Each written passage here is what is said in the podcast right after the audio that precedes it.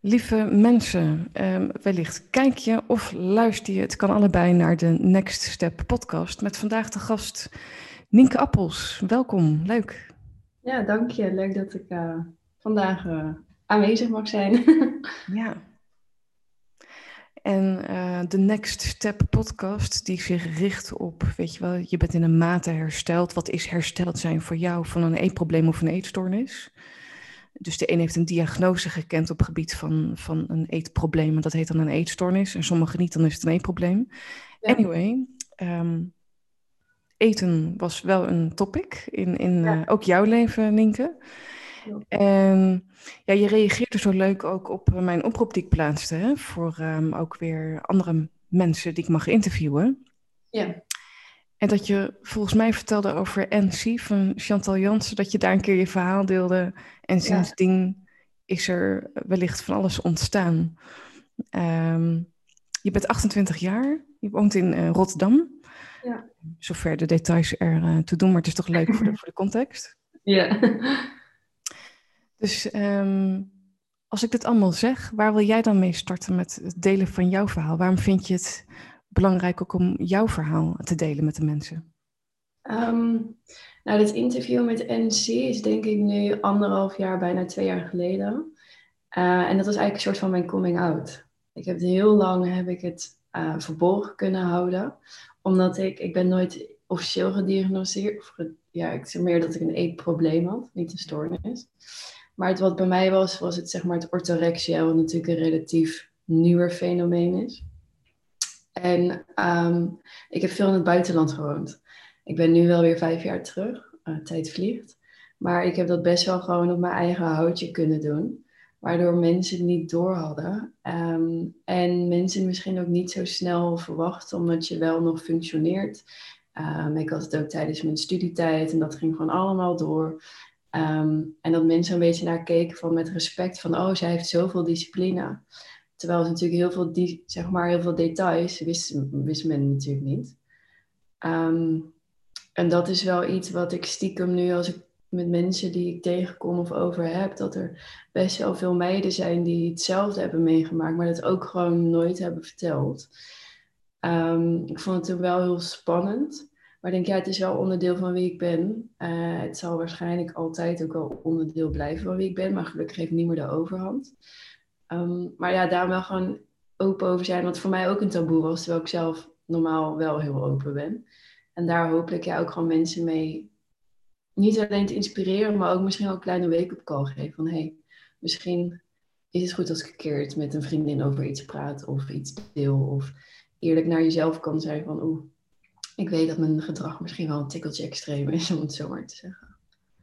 Ja. Want, want weet je ook voor jezelf waar het bij jou uh, vandaan kwam? Dat het toch lastig was om ook uh, de waarheid in jezelf aan te kunnen kijken?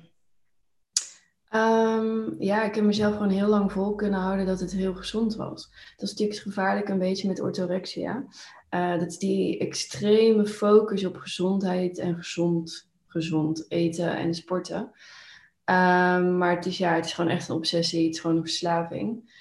Um, maar daardoor kan je zelf heel lang, kon ik mezelf heel lang wijsmaken. Ja, maar ik bijvoorbeeld, ik geef toch niet over of ik heb toch niet echt vreedbuien of dat soort dingen. Um, ik ben toch goed bezig. Ik eet super gezond, om het zo maar te zeggen. Um, en het was ook mijn houvast. Dus daarom ook misschien, ja, ga maar iets. Ik had heel erg controledrang en dit was mijn manier om te controleren. En dat zal bij veel mensen wel herkenbaar zijn. Um, daar moet je ook aan toe zijn om het los te kunnen laten. Of dat uit kunnen toe te geven dat dit oprecht een obsessie, zeg maar, is. Ja, dat is nogal wat. En, en wat was voor jou het moment dat je dat voor jezelf kon toegeven? Hoe oud was je toen? Uh, ik denk dat het een jaar of vijf, zes geleden was. Vier, vijf. Tijd vliegt. Um, het was bij mij meer op het punt dat ik even niet anders kon. Ik woonde op dat moment woonde ik al 2,5 jaar in Milaan. Dus daar kon ik helemaal mijn eigen ding doen, zeg maar. En toen zou ik met mijn ouders in Italië op vakantie gaan. En een van mijn beste vriendinnen vanuit Nederland zou meekomen. Ja. Um, dus ik was helemaal uit mijn eigen omgeving. Ik was helemaal uit mijn vaste patroon. Um, het stomme is, ik hou van, ik, weet je, ik ben Burgondisch opgevoed. Ik hou van lekker eten en drinken. En dat heb ik mezelf zo lang ontzegd. En ik denk even, zeg maar, die verandering van omgeving. Maar ook dus dat ik letterlijk een week, anderhalve week, 24-7 met mijn beste vriendin was. Dat ik ehm, toen door had van shit, of ik ga nu glashard in haar gezicht liggen. En gekke dingen proberen te doen om haar te kunnen compenseren. En of ik kan nu gewoon maar even aan toegeven dat ik en met mijn familie ben en met, met mijn beste vriendin en er is lekker eten en drinken en ik ben op vakantie en de zon schijnt en ik loop al zo lang te strijden om het zomaar te zeggen, ik geef er maar even aan toe. En dat is wel. Geef je dan aan toe? Wat, wat, wat, wat is dat? Ja, loslaten. Oh, loslaten. Loslaten van aan mijn patronen. Ik had daar geen sportschool bijvoorbeeld. Ik ging oh bijvoorbeeld twee, twee, ik had dagen voor twee keer in de week ging sporten. Of twee keer in de, op de dag bedoel ik, sorry. Ja, twee keer per, dag. ja, ja. twee keer per dag. Ik hield mijn eten bij in Excel. Uh, ik wist ook van alles uit mijn kast, heel mijn keuken wist ik hoeveel calorieën het was. Um, ja, daar kon ik niet na elke maaltijd zeggen: ik ga even naar mijn laptop en ik ga het invoeren. Want oh, ik had er überhaupt geen controle over, want we aten in een restaurant, noem maar iets. Of um, ja, als je 24-7 met iemand bent, ga je niet twee uur op je hotelkamer sportoefeningen doen. Omdat je voelt dat je het nee. moet gaan compenseren, om het zo maar te zeggen. Ja, precies. En hoe, heeft het, hoe lang heeft het bij jou allemaal al um, geduurd? Kun je daar je vinger op leggen? Nou ja, het is, um, kijk, echt die extreme periode. Ik denk gelukkig maar, om het zo maar te zeggen, tussen haakjes twee jaar.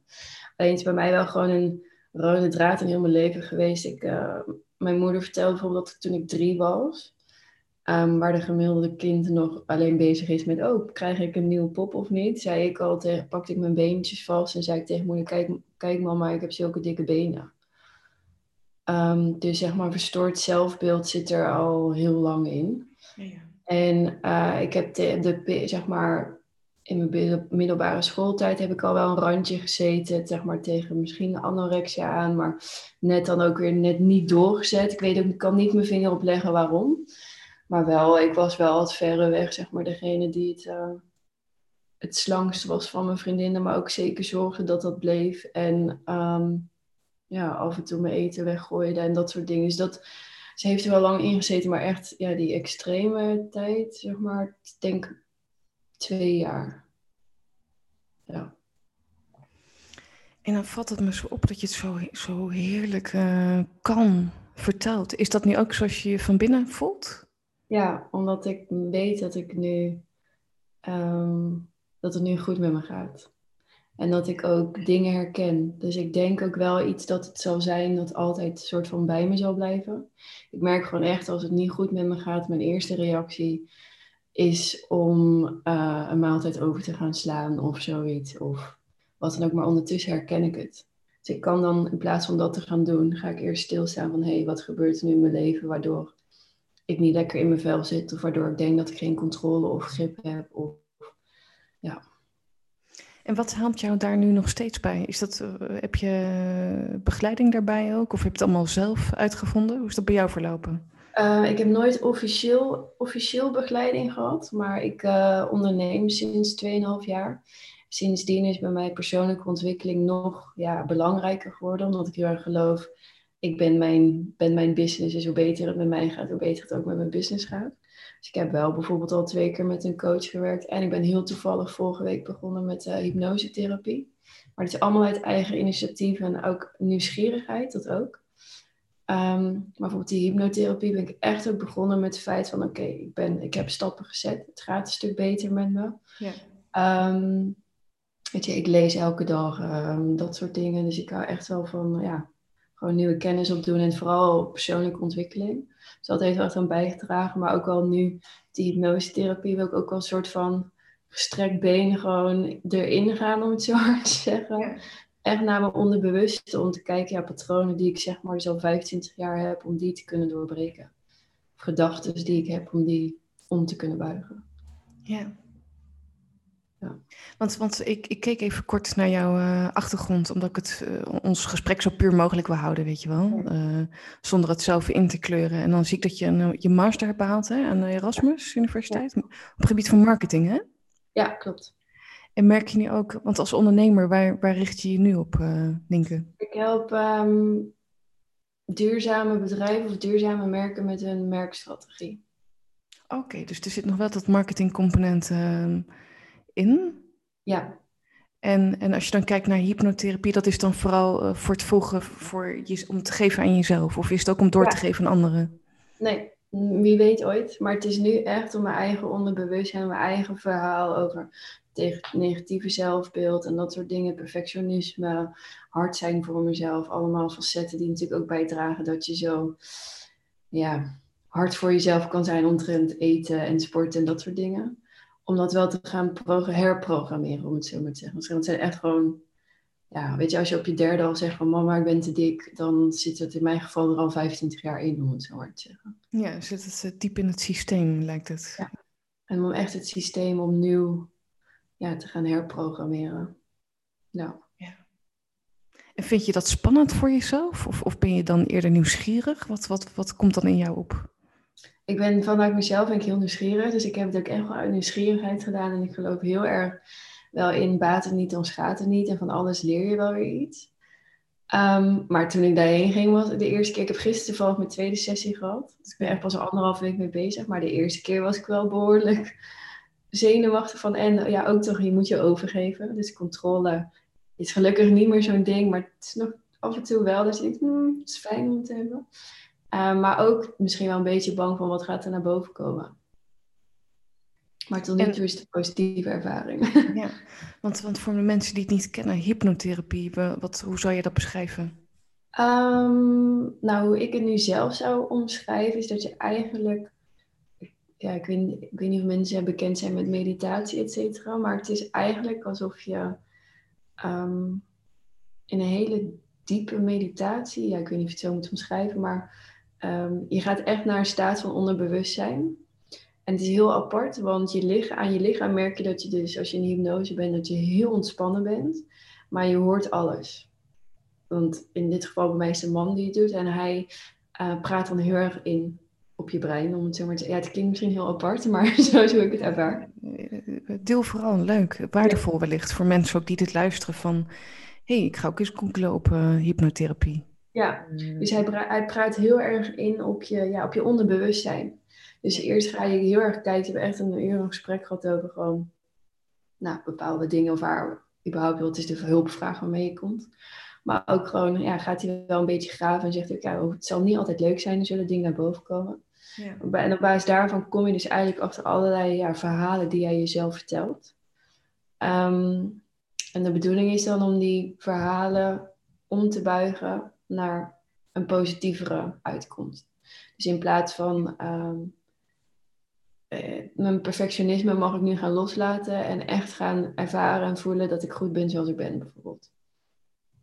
En dan ja, tijdens zo'n, jij bent in een staat van onderbewustzijn, maar je bent, je bent echt helder. Dus je hoort alles. Dus het is niet een eng en het is niet net zoals je vaak toch op tv ziet van, oh je slaapt en ik laat je gekke dingen doen. Nee, totaal niet. Um, zei ik, ik vertrouw hem helemaal. Dus dat is wel meteen ook wel een match. Want ik kan me voorstellen, ja, het is wel een spannend lied. Um, maar ja, dus echt om ja, gewoon je brein, of ja, echt je onderbewuste, dus die verhalen die je zelf misschien al zo lang vertelt, ja, aan te passen. En het, is, het helpt ook heel goed blijkbaar voor trauma. En gelukkig heb ik geen trauma. Maar daar is het dus ook heel, uh, ja, heel effectief voor. Ja. Wat mooi. En lig je dan, uh, Nienke? Of, of uh je zit zeg maar, maar uiterst comfortabel in een soort van ja, lichtstoel, om het zo ja. maar te zeggen. Ja. ja. En hoeveel behandelingen is dat dan dat je dat gaandeweg bekijkt met, eh, met hem? Gaandeweg. Goed, voor nu hebben we hem gezegd van oké, okay, uh, um, we doen er drie. Dan heeft hij heel vaak al heel veel resultaat. Dus ik heb vorige week mijn eerste gehad, gistermiddag mijn tweede. En de ervaring was alweer anders, maar wat bijvoorbeeld, uh, misschien wel leuk qua voorbeeld. Ja. En het zijn dingen die je misschien um, je maakt die connecties misschien niet van tevoren. Maar uh, waar ik nu het verschil in merkte, is dat um, ik ik heb wel eens van die dagen, als ik dan op de bank lig s'avonds, ik heb een lange dag gehad, dan heb ik niet altijd de kracht en de zin vooral ook om netjes mijn make-up af te halen, om mijn gezicht zeg maar lekker mijn serumpjes op te doen, ja. tanden netjes te poetsen en dan denk ik, oh ja, heb ik vanochtend gedaan, doe ik morgen wel. Ja, herkenbaar, herkenbaar, ja. Ja, nu, en dat is echt niet omdat ik er bewust mee bezig ben, maar nu denk ik elke ochtend en elke avond, oh nee, of of het nou even lekker doen en dan geniet ik er ook van. En eigenlijk is het natuurlijk dat je dan goed voor jezelf zorgt. Dus lief voor jezelf bent en zegt ik ben het waard om dus dit te doen. En het zijn zulke kleine dingen, daar, als ik daarmee bezig ben, dan denk ik daar niet over na. Maar toen ik het gisteren met hem besprak, dan dacht ik ja, ik gun mezelf nu dus de tijd om goed voor mezelf te zorgen. Terwijl ik dus ondertussen het algemeen al een stuk beter voor mezelf zorg. Maar je denkt, oh, zulke kleine dingen zijn dat ja, dragen daar ook allemaal aan bij. Ja.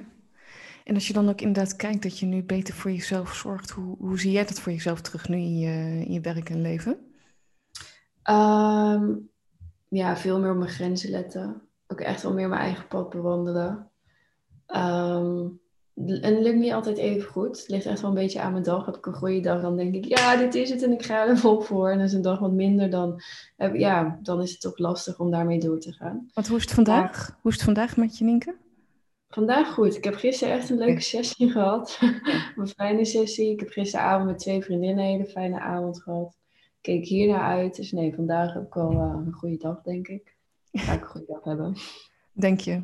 En als je dan kijkt naar die grenzen zetten, hoe, hoe werkt dat dan bij jou? Hoe, kunnen we van jou uh, leren of uh, geïnspireerd raken van... Uh, want grenzenwerk zie je natuurlijk heel veel bij mensen. Ja. Ook hier bij MOA. Ja. dat blijft bewustzijn... Ja, dat kan met je energie te maken hebben. Dus als je hooggevoelig bent, dat je dan op tijd genoeg afstand neemt. Soms letterlijk fysiek van, van iemand. Maar ook bijvoorbeeld hoe je agenda is ingedeeld. Hoe, hoe is dat voor jou? Uh, beide ben ik nu mee bezig. Uh, ik was dus altijd, maar vooral ook dus in die periode van met mijn eetprobleem. Um, ja, moest, maar dat is natuurlijk ook weer een stukje controle. Bij mij moest alles gepland zijn. En als iets spontaan was, kon niet. En helemaal niet de combinatie met eten. Zei je vroege vriendinnen of ik meeging. En ik had ja, die week al één keer buiten mijn boekje gegeten. Ja, dan ging ik gewoon niet mee. Punt. Dan zat ik maar alleen in de regel in mijn appartement in Milaan, zeg maar ziels alleen, maar dat ging boven. Dat ging voor op, oh, um, gezelligheid, maar wel extra calorieën, om het zo maar te zeggen. Um, en nu, ik, heb het nooit, ik had het nooit verwacht van mezelf, maar ik probeer nu juist in mijn agenda, natuurlijk bepaalde dingen plan ik, maar ik probeer nu, en dus ook de coronatijd heeft daar ook nog, nog meer aan mij duidelijk gemaakt van, oh, ik vind het zo fijn dat ik heel veel verplichtingen niet meer heb dat ik echt kan kijken, ik laat echt mijn agenda zo vrij mogelijk, ook in het weekend vooral. Om echt te kijken, heb ik behoefte om mensen te zien? Ja, nou dan spreek ik af. En ja, dan heb je een kans dat de mensen niet beschikbaar zijn omdat zij al andere dingen hebben gepland. Nou, dat is het risico wat je loopt. Uh, maar ook dus bewust, ik heb een paar maanden geleden bijvoorbeeld afstand gedaan van mijn vriendinnengroep die ik al 14 jaar mee bevriend was. Omdat ik echt merkte, ik ben hooggevoelig ook. Um, en is er door de coronatijd het alleen nog maar meer duidelijk geworden als ik denk aan april, mei, juni. Ik zat zo goed in mijn vel. Ook omdat de zon scheen. Ik ging elke dag ging een rondje wandelen. Ik ben yoga begonnen, maar thuis, want hè, de sportscholen waren dicht. Um, ik ging op mijn gemak extra koken, want ja, we hebben meer tijd. Ik hoefde die mensen niet te zien. Ik had geen verjaardagen waar ik liever niet heen wilde, maar voelde dat ik erheen moest. Um, maar goed, natuurlijk rond juni, juli begon alles weer te lopen en te, te, ehm, ja, een beetje weer back, ja, te borrelen en back to normal. En merkte ik heel erg dat ik dacht, nee, we zitten zo niet meer op één lijn. En ik vind het wel vervelend als ik nee zeg. En ook toevallig, meeste wonen in Amsterdam. Dus dan ja, ook de trein op en neer, veel kosten. Ehm, dat ik dacht, nee, dit voelt gewoon niet meer dat dit klopt. En elke keer als je iets hebt en ik ben er niet bij, dan voel ik me er toch schuldig over. Zit een beetje in het aard van het beestje. Toen dacht ik, ja, ik ben heel erg bezig om meer positieve dingen en fijne ervaringen aan mijn leven toe te voegen. Maar ik kan ook negativiteit weghalen. Um, dus bijvoorbeeld dat. En dat is echt wel een heftige grens. Maar het, ja, ik ben wel blij dat ik het uh, heb gedaan. Nou, prachtige ontwikkeling. Ja. En als je dan kijkt naar Nienke van uh, pak een beetje tien jaar terug. Ja. Hoe, hoe zou ze dan met haar grens omgaan als we dat contrast laten zien? Ehm, ja, dan deed zeg maar dan, ik noem maar dan, wat, was ik eigenlijk moe of zo, of wilde ik niet drinken, maar omdat dan vriendinnen op stap gingen en ik wilde erbij horen, dan ging ik mee. Dan moest ik daar één of twee dagen van bij komen, omdat het allemaal te veel was geweest. Ja. Ik heb wel eens een week gehad, een, een, een, vakantie of zo met vriendinnen, superleuk hè, want ik heb er echt goede herinneringen aan. Maar dat ik wel terugdenk van, oh, daar moest ik gewoon een week van bijkomen. Ik heb gewoon drie dagen gehad dat ik gewoon niet wist waar ik was, bewijs van. Ik was gewoon terug uh, bij mijn ouders uh, veilig in Waalwijk, om het zo maar te zeggen. Een van de eerste vakanties, elke avond stappen, elke avond laat. En toen vond ik het heel leuk, maar dan moest ik gewoon echt, het was een week vakantie, moest ik echt een week van bijkomen. En dat, um, ja, dat laat ik nu niet meer gebeuren. Prachtig. En ook wat ik hoor in deze coronatijd, die voorlopig nog niet voorbij is. Hè? Potverdikke me helaas. Uh, Maar dat je dan dus ook jezelf hebt aangeleerd om naar het positieve te kijken en het negatieve om te kunnen turnen. Dus dat je daar heel bewust mee bezig bent ook, uh, wat ik zo aan je hoor, hè? Ja, omdat ik weet dat negatief, zeg maar, als ik niet lekker in mijn vel zit, en dat heb ik gewoon als ik negatief ben, dan komen de triggers weer. Dat is een trigger voor mij. Om dus zeg maar echt weer, als ik echt um, somber ben en et cetera. En natuurlijk de, de, dit is nog maar weer een bevestiging van er zijn heel veel facetten waar we geen controle op hebben. Er gebeuren zoveel gekke dingen. Wie had dit verwacht? Ik was in maart was ik nog in Kuala Lumpur. Tijd van mijn leven. Ik kom terug en zes dagen later zitten we in lockdown. Dat had natuurlijk niemand verwacht. En ook niet dat we nu uh, zeven maanden verder weer in de situatie zitten. Um, dus ik had eigenlijk twee, drie jaar geleden had ik nu zeven maanden lang had ik in de put gezeten. Waarschijnlijk. En dat is het gewoon niet waard. Daar ben ik wel achter. Mijn probleem, zeg maar, en de negativiteit en mezelf zielig vinden en het moeilijk hebben, het heeft me nooit iets gebracht. En het betekent niet dat ik altijd vrolijk ben. Nee, zeker niet. Ik heb nog zeker geen balans gevonden. Maar ik ben wel heel blij om te merken dat ik inderdaad nu hier zit. En ik voel me ook rustig. En, en het, Ehm, ja, ik vind het vervelend wat er gisteravond is gezegd, maar ik vind het geen reden om nu weer zes vriendinnen in paniek te hebben. Oh, erger de nieuwe regels. Nee, dat weten we wel. Ik probeer maar te focussen op waar ik nu wel invloed op heb en dat is mijn eigen mindset en ook goed voor mezelf zorg. Ja, voor mensen die het misschien weken later pas horen, maar uh, onze Mark Rutte, die, uh, of onze, ja, nou ja, goed. De premier die sprak gisteravond met de aangescherpte coronaregels met een halve of een gedeeltelijke lockdown, noemt hij het. Ook heel interessant, maar dat is weer iets anders. Ja. um, positiviteit, negativiteit proberen om te turnen. Je houdt je heel erg bezig ook met persoonlijke ontwikkeling. Ja. En anderhalf jaar geleden dus dat je door NC eh, werd uh, geïnterviewd. Dat, je, ja. Dat ook de schaamte ervan afging. Hè? En, ja. en die coming out wat je, wat je uh, deelde. Wat, wat was het gevolg daarvan? Wat merkte je bij jezelf? Um, nou, ik durfde toen pas bijvoorbeeld voor het eerst echt aan mijn moeder te vertellen wat mijn diepste da dalen, zeg maar, of diepste dal is geweest. Um, nogmaals, omdat ik in Milaan woonde, ja, konden, zag ik ze wel één keer in de maand, één keer in de twee maanden. En ja, ik kreeg opmerkingen van, oh, je bent wel slank, hè? Of je hebt al, zoals mijn moeder zou zeggen, je hebt al een smal kopje weer. Maar ja, daar lach je dan overheen en je bent twee dagen samen en dan daarna doe je wel weer je ding. Um, maar ik denk, omdat ik toen eigenlijk pas met haar ook zo'n open gesprek erover had. Van mam, het ging toen echt, echt niet goed en dit en dit en zo heb ik gedaan. Want in dat interview kwamen ook best wel wat details naar boven. Ja. Um, denk ik dat wel een soort van last van mijn schouder of zo viel. Um, en ik weet wel dat toen op een gegeven moment, nou, ik heb het ook gedeeld van oké, dit, dit, uh, dit interview komt naar buiten. En ik weet dat ook toen wel wat mensen een beetje verontwaardigd waren van hé hey, Nien, waarom heb je dit nooit verteld of waarom wisten wij dit niet? Ik denk toch ook wel een stukje schaamte. Dus nogmaals, ook de taboe, je, bent, wordt toch gezien als, hè, als een slimme meid, je hebt gestudeerd, je ziet er goed uit. Waarom zou je problemen hebben of waarom zou je uh, zo'n, ja, waarom hou je daarmee bezig? Maar ook wel dat het fijn was, omdat ik werd altijd een beetje bestempeld als oh, de fit girl. En dan kreeg ik met elke Sinterklaas, als mensen niet wisten wat ze me moesten geven, kreeg ik weer sportdingen of wat dan ook. En nu kan ik ook gewoon oprecht zeggen, jongens, ja, oké, ik geef nog steeds om mijn gezondheid en ik leef heel gezond. Maar je hoeft ook niet per se maar altijd maar als fit girl te bestempelen. Want het is niet per se een positief altijd iets, zeg maar. Nee, precies. En wat heeft het jou gebracht? Dus dat je dan je verhaal deelt. Je hebt dan een meer open gesprek, of misschien wel het eerste gesprek ooit zo, zo open met je moeder. Ja. Die last die van je afvalt, inderdaad. Zijn daar, daarna ook nog andere dingen meer gaan stromen voor jezelf? Ehm.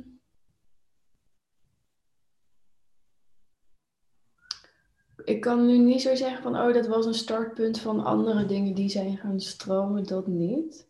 Ik weet wel dat ik bijvoorbeeld één of twee keer berichtjes op LinkedIn bijvoorbeeld heb gehad van mensen die uh, zeiden van, oh ja, ik heb volgens mij je verhaal gezien en zo herkenbaar en zo dapper. Dus dat is ook wel fijn om te merken dat iemand aan had. Ik er wel ook bijvoorbeeld sindsdien wel echt, en ik heb er geen spijt van, maar het is wel weer achteraf, oké, alles blijft natuurlijk wel online staan. Dus het was echt een tijd geweest, als je mij googelde, dat volgens mij dat op de eerste pagina stond. Terwijl ik zelf ook gewoon voor mijn eigen onderneming liever op de eerste pagina sta in plaats van mijn verhaal, zeg maar. Ja, Chantal Jansen ook. Ja. ja, ik ben toen wel een paar keer benaderd, bijvoorbeeld van uh, student van de zeg maar, journalistieke opleiding. Of uh, ook al een keer voor een tv-programma van jij bent en die. Ehm, maar dat, um, ja, dat vond ik toen wel weer bijvoorbeeld. Dat tv-programma was leuk hoor dat ze me benaderden, maar dat vond ik weer zo vreemd. Of ja, het was wel weer positief, maar anderzijds was ik gelukkig alweer te veel hersteld voor hun. Dus toen dacht ik ook, ja, ik snap wat je bedoelt en ik kan hier nu goed mee omgaan, maar ik weet niet of dit helemaal de juiste opmerking naar iemand is. Dat je te veel hersteld bent. Ja, ja dat ze me niet meer genoeg konden helpen. Ja. dat bestaat dan ook nog, dat je te veel hersteld bent. Ja. Wat, wat, is hersteld zijn voor jou, Nienke? Um, ja, voor mij betekent nu heel praktisch ook weten, nou, nou, met even de coronamaatregelen, et cetera dat ik gewoon geen stress heb dat of er nou wel of niet de sportscholen dicht gaan of dat soort dingen. Het, het beïnvloedt mij niet meer, zeg maar. Ik. Um, um, ja, dat. Ja, dus dat veranderende uh, omstandigheden jou niet meer doen wankelen. Dat. Precies, ja. ja. ja. En dus, dus wat wel? Wat, wat gebeurt er dus wel? Ik ga gewoon door met mijn eigen dingen. Ehm, ik zei, het zit wel altijd nog ergens in me hoor, dat wel. Ja. Ehm, ik merk wel als ik bijvoorbeeld, even praktisch gezien, ik heb gewoon, ik ben twee jaar of zo, ben ik super stabiel met mijn gewicht. En het is heel fijn of ik nou sport of niet. Ik, zit, volgens mij voelt mijn lichaam zich gewoon helemaal prettig. Dus die zegt, dit is gewoon jouw ideale gewicht. En daar hoef je niet veel voor te doen. En als je wel veel doet, gebeurt er ook niet zoveel. Dus dat is heel fijn. Maar ik heb wel gewoon, ehm, ik sta niet vaak op de weegschaal, maar als ik merk dat ik net weer iets omhoog ga bijvoorbeeld, dan zorg ik wel dat ik er even op let. Ehm, ja, en wat ik ook in jouw verhaal hoor, ehm, we hebben allemaal verschillende delen uh, in ons. En uh, je, je, hebt het deel van, van uh, de e-probleem, het e-probleem wat je dan hebt gekend. Maar ook het deel wat gewoon best wel lekker stond als met, met je studie of, of dit je dat je. Heb jij ook, um, hoe moet ik het uitleggen? Heb jij opnieuw weer je identiteit moeten hervinden? Of zit je misschien nu in dat proces van wie ben ik en, en waar word ik nou blij van? Nou, ik zit in dat proces nu. Daar zit ik nu al anderhalf jaar in. Um, is bijvoorbeeld mijn grootste droom. Dus ik help bedrijven inderdaad of die, met, met hun branding. Maar ik ben steeds meer, sinds een jaar durf ik hardop uit te spreken. Wat bijvoorbeeld, wat is mijn grootste droom? Mijn grootste droom is om uh, de nieuwe Floortje Dissing te worden. Zeg maar human interest slash reisdocumentaires maken of programma's. En um, ja, dus daar zit ik wel eerst kleine stapjes zeg maar in. Want sinds een half jaar zet ik het ook out in the open. En uh, Geweldig. ja, ik heb nu sinds, uh, ik heb een paar kleine video-opdrachten gedaan. En um, vorige week helaas een afwijzing gekregen voor een, uh, een, idee wat ik hier had voor een lokale zender om een soort documentaire te maken. Maar goed, ik was wel mijn eerste, mijn idee wat ik ooit inleverde en ik mocht wel komen pitchen, et cetera. En blijkbaar was mijn verhaal heel goed, dus dat is heel fijn. Um, maar dat is net wel een proces waar ik gewoon en dat heeft denk ik ook mee te maken om dus echt met die grenzen en zo gewoon echt meer te kijken van wat, wat wil ik. In plaats van wat vraagt de maatschappij van mij, want je hebt inderdaad die master en je hebt toch gestudeerd, dus dan ga je toch dit en dit doen, zeg maar. Ja, fantastisch. En, en dat de coronatijd dus voor jou ook uitnodigt om extra juist in jezelf te gaan kijken en dicht bij jezelf te blijven, wat je ook zegt. Ja. ja. Mooi. Ja. Als, als we dit nu allemaal met elkaar zo hebben gedeeld, of jij vooral met jouw mooie verhaal, wat, wat valt dan jou nu op ehm, in dit gesprek als je jezelf zo hoort? Dat ik een hele, volgens mij, ik heb volgens mij bepaalde, ik merk gewoon een bepaalde kanten over mezelf heen heb. En daar ben ik wel heel, uh, ja, eigenlijk heel dankbaar voor. Net zoals ik ben ook totaal niet dat ik nu merk van, oh, ik vind het spannend om dit te vertellen. En ook als je dit nu zo allemaal hoort, dat ik denk, oh, ik heb eigenlijk best wel gewoon wat stappen gezet en het gaat gewoon oprecht goed met me. En de dagen dat het niet goed gaat, dat mag ook. En dat zal ook blijven. Ik heb niet de illusie dat ik iemand ben die super stabiel zal zijn en altijd alleen maar holla die en alles leuk. Nee, ik schommel gewoon wat meer. Dat ben ik, ja, oké. Maar dat ook gewoon accepteren. En dan niet ook, dat misschien ook vooral. Ik weet nu als ik een slechte dag of een slechte week heb. Ik schiet niet in de paniek dat ik meteen denk, oh, want nu ga ik terugvallen. Want die terugvallen, die heb ik gehad. Het is echt niet van, oké, dit was vijf jaar geleden en ik ga het nu vijf jaar geleden echt goed. Nee, ik heb ook dingen meegemaakt waardoor ik merkte dat ik weer opeens obsessief werd en zo. Maar dat werden wel, die periodes werden wel korter bijvoorbeeld. En ik durfde dan ook bijvoorbeeld wat ook wel een verschil is, ik durfde met iemand erover te praten van hé, hey, ik merk dat het niet goed gaat. Ja. Ik merk dat ik mijn eten weer aan het skippen ben of dat soort dingen. Ja, dus het erkennen en herkennen bij jezelf, naar jezelf toe. Ja. Is er nog een laatste ding wat je zou willen delen aan de kijkers of luisteraars? Mm.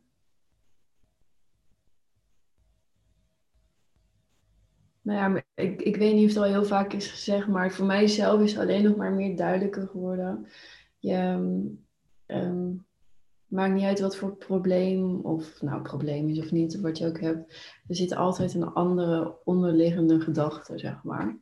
Of een, een, een um, reden daarvoor.